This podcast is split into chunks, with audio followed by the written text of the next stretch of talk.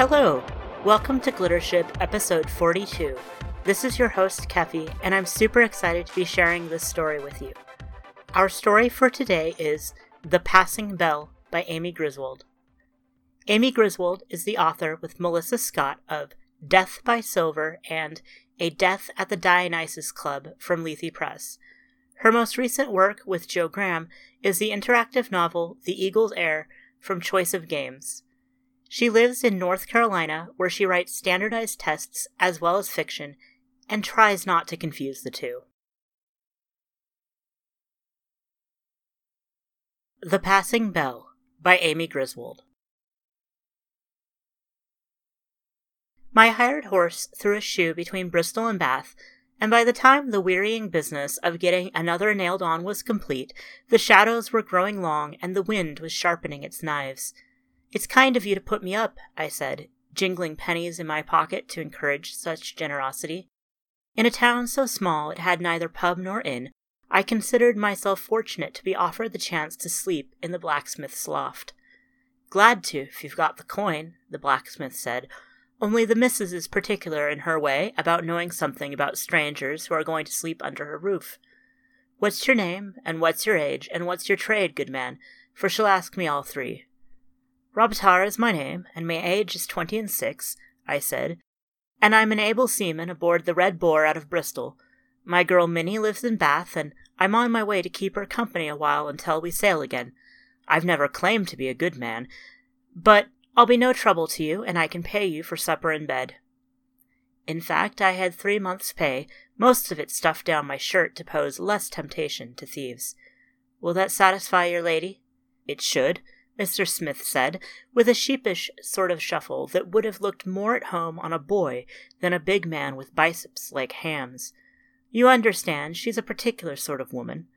He seemed to notice for the first time that his dogs were circling me suspiciously, as if waiting for the cue to set their teeth into an intruder.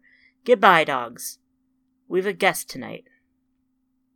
He led me into the kitchen, where a warm fire was glowing, and went aside to speak with the presumed mistress of the house, a young wife, but hardly a merry one, her dun hair matching her dun dress so that she looked faded, as if washed too many times.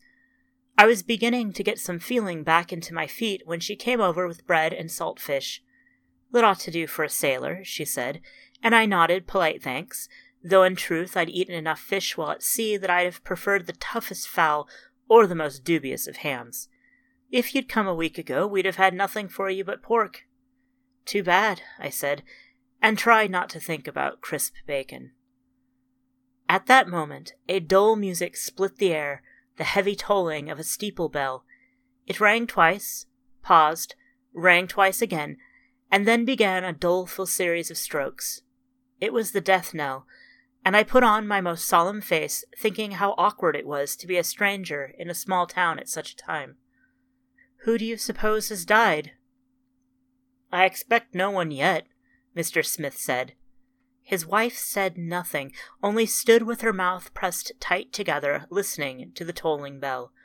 In a small town such as this, I could well believe they kept up the old custom of ringing the bell as soon as the parson heard news of a death, but to ring it before the death seemed perverse. Surely there aren't any hangings here, I said, a condemned prisoner was the only sort of man I could think of whose death might be predicted with certainty beforehand. I suppose if someone's lying deathly ill. We'll know by morning, Mr. Smith said. The bell never lies, you see. He broke off abruptly as the bell finally came to the end of its dull refrain, and seemed at a loss for how to go on. Twenty six, Mistress Smith said, and when I turned at her tone, I saw that her face had turned gray with some strong emotion I didn't understand.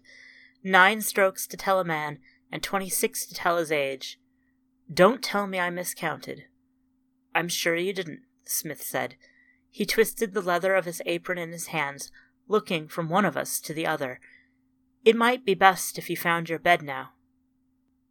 The hour is growing late, I said, because I misliked his wife's expression, and had developed aboard ship a keen sense of how the wind was blowing. The man picked up a lantern and led me back into the chill dooryard. The ladder up to the loft above the forge was rickety, and he held the lantern to light my way. You mustn't mind my wife, he said. Our troubles here are nothing to do with you. Well, only the most incurious of born lubbers could have refrained from asking the question after that. What did she mean about the bell? There's somewhat wrong with our church bell, Smith said. The parson rings it in the ordinary way after every death in the town, but you can hear it all through town the night before. It took me a moment to parse that. You mean the bell rings before someone dies? The bell sounds before someone dies, but the parson doesn't ring it until after. It's been that way as long as anyone in town can remember. You mustn't think we're entirely ungrateful. When it tolls for your old uncle, you can go round to see him beforehand and say your farewells, you see. But it's hard when it tolls for a child or a man in his prime with little chance of passing away peacefully in his bed. The light from the lantern shifted, as if his hand were less than steady on its handle. Outside its circle of light, black branches bent against a dark sky that was beginning to spit frigid rain. This wouldn't be a tale spun to frighten travelers, would it? I asked, for I've heard them all in my time. I swear it's the plain truth, Smith said, and it's a bad night for traveling, but I'll understand if you'd rather be on your way. He paused a moment and then added, It might be for the best. You heard what the bell told. I'm willing to take the chance, I said. I've heard more frightening stories than this. It's no more than the truth, the man said, but with resignation, as if he were used to skepticism from strangers. He hung up the lantern and turned abruptly to go. Your horse is shod, and I've got your coins for the night's lodging, so I expect we're square, and there's no more that needs to be said. He tramped out, leaving me to ascend the ladder in no mood to settle down easily to sleep.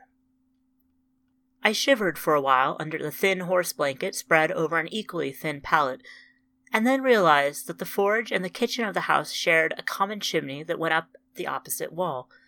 I made my way over to it, hoping to warm my hands at least, and I heard the mutter of voices through the wall. After a bare moment's hesitation, I pressed my ear unashamed to the stones, having long profited from such caution. Give me the hatchet, I heard Mistress Smith say, and was abruptly glad I hadn't balked at eavesdropping. You don't need the hatchet, Mr. Smith said. I mean to leave it in the good Lord's hands. You mean you don't mean to lift a hand to save your life when it's you or that stranger who'll die tonight?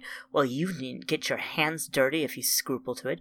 Just give me the hatchet and tell anyone who asks that you slept sound. And what do you mean to say when the town watch comes knocking? Old Bill, I'll tell him that I woke at a noise in the courtyard and came out to see men running away. He'll set up a hue and cry that will take the rest of the night. You'll see. There was a feverish certainty to her voice. All you need do is leave it all to me. I won't have it, I tell you.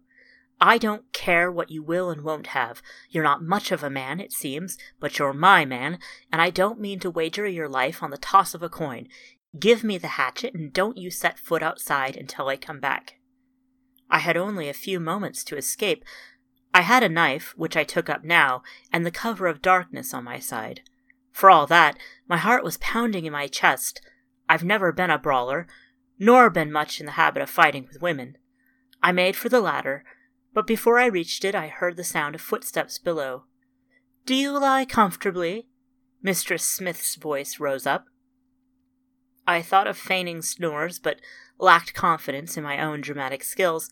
Quite comfortably, I called back down. I've everything a man could want. I thought I'd bring you a hot drink, she says. A bit of a toddy to take the chill from the air. Do come down and drink it before it gets cold.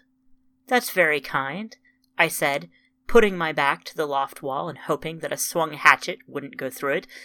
But I never touched the demon drink, not since I got religion. A sailor who's an abstainer, she said. I never heard of such. It's true all the same, I said. It pleases my girl, you understand. I've a blanket for you, at least, she said. And you can come in with me and fetch a cup of hot milk. Thank you kindly, but I'll lodge where I am. I held my breath and heard the ladder creak as she put her foot on it. It creaked twice more, and then her head and shoulders appeared framed in the doorway, and light glinted off the hatchet blade. I kicked her square in the bosom, though I'm not proud to say it, and knocked her and the ladder both down from the loft. I swung down after her, seeing her sprawled in the straw, unhurt but struggling to rise, and went for the hatchet. She grasped it as well, her hands clawing at mine, raking them with her fingernails. Will you give over? I tried to shoulder her away. You're wrong in what you think. I'm no man of twenty six. You claim now you were lying? Her face was close enough to mine as we struggled that I could smell her breath. There's a strange habit for a man to tell lies about his age to everyone he meets. Her grip on the hatchet loosened as she spoke, and I tightened my own.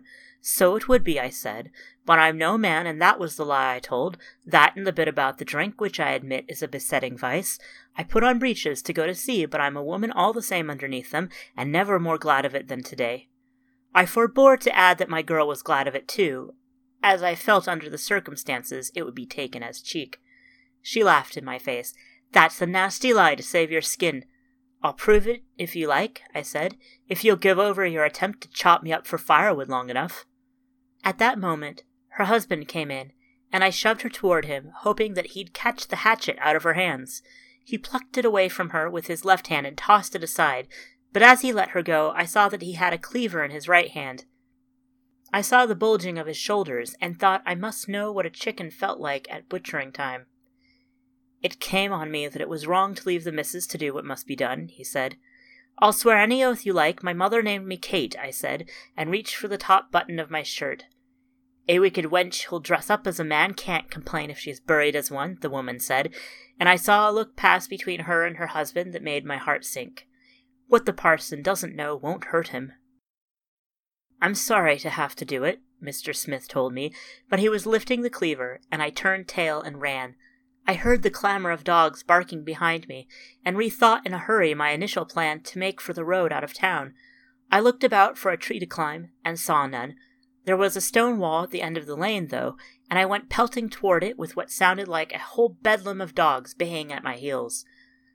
They leapt snarling as I scrambled up the wall, but any sailor, lad or lass, can climb like a monkey, and I reached the top of the wall and dropped down on the other side.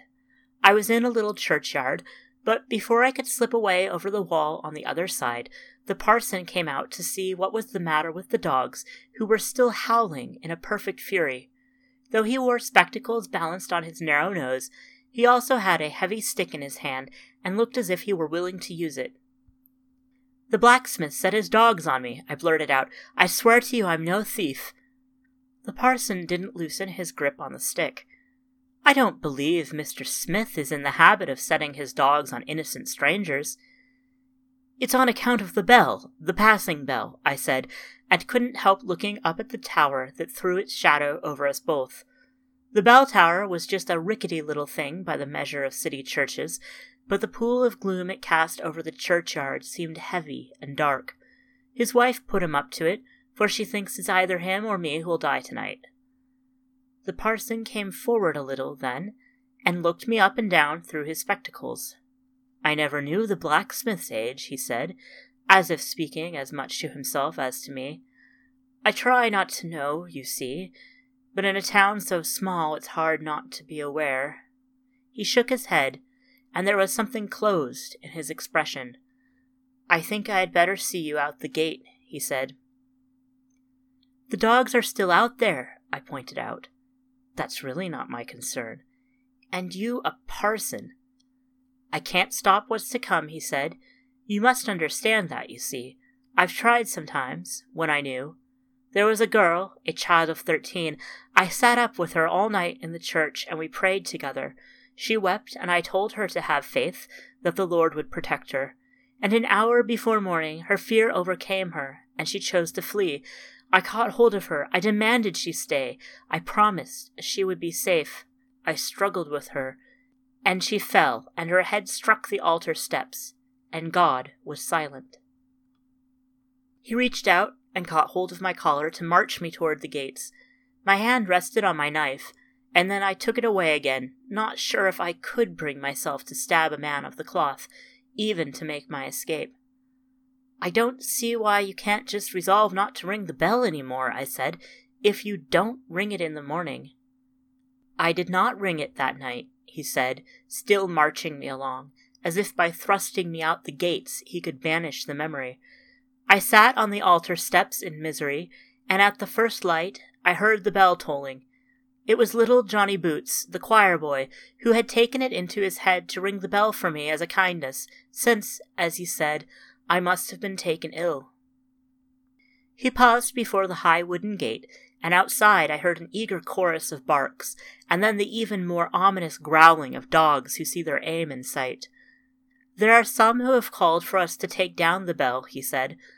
I silently cheered on some, whoever they might be. But it is the Lord who put this curse on us, and when he judges us free of sin, he will take it away again, when we have been made clean. His knuckles were white on his stick, and his eyes were on the horizon, as if he saw some horror there I couldn't see. I have prayed, but of course my sinners' prayers have not been answered, he said. Pray now, and perhaps yours will be heard as mine have not been. I put my hands together, although I had done precious little praying for any kind since I had taken up my present life. It sat badly with me to beg for my life anyway, like a craven captain pleading for quarter on his knees. Dear Lord, I've been a wicked woman, but a good seaman, I said silently. You've winked at my deceit and let me live when better men have died. If you care for wicked women, as I've heard you did in life, show me one more trick to save my skin. The parson was reaching for the gate, and I blurted out, A moment more. You've had time for your prayers.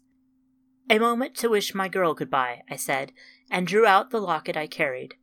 It was a little tin thing with a halfpenny sketch inside, but the boy who drew it had caught Minnie's laughing eyes, and it was worth a fortune in gold to me. She'd scolded me for going back to the sea, though it was my wages that kept her all the time I was away, and told me at some length that if I drowned, she wouldn't have a single prayer said for my worthless wayward soul. You've had that as well, the parson said, and reached for the latch on the gate. I reached again for my knife, wondering if I could stick him again without hurting him too much, and what the townsmen would do to me if they caught me after that. Being hanged for stabbing a parson seemed even worse than being hacked apart for nothing. And then I had it, all at once, like a breath of wind snapping open a slack sail.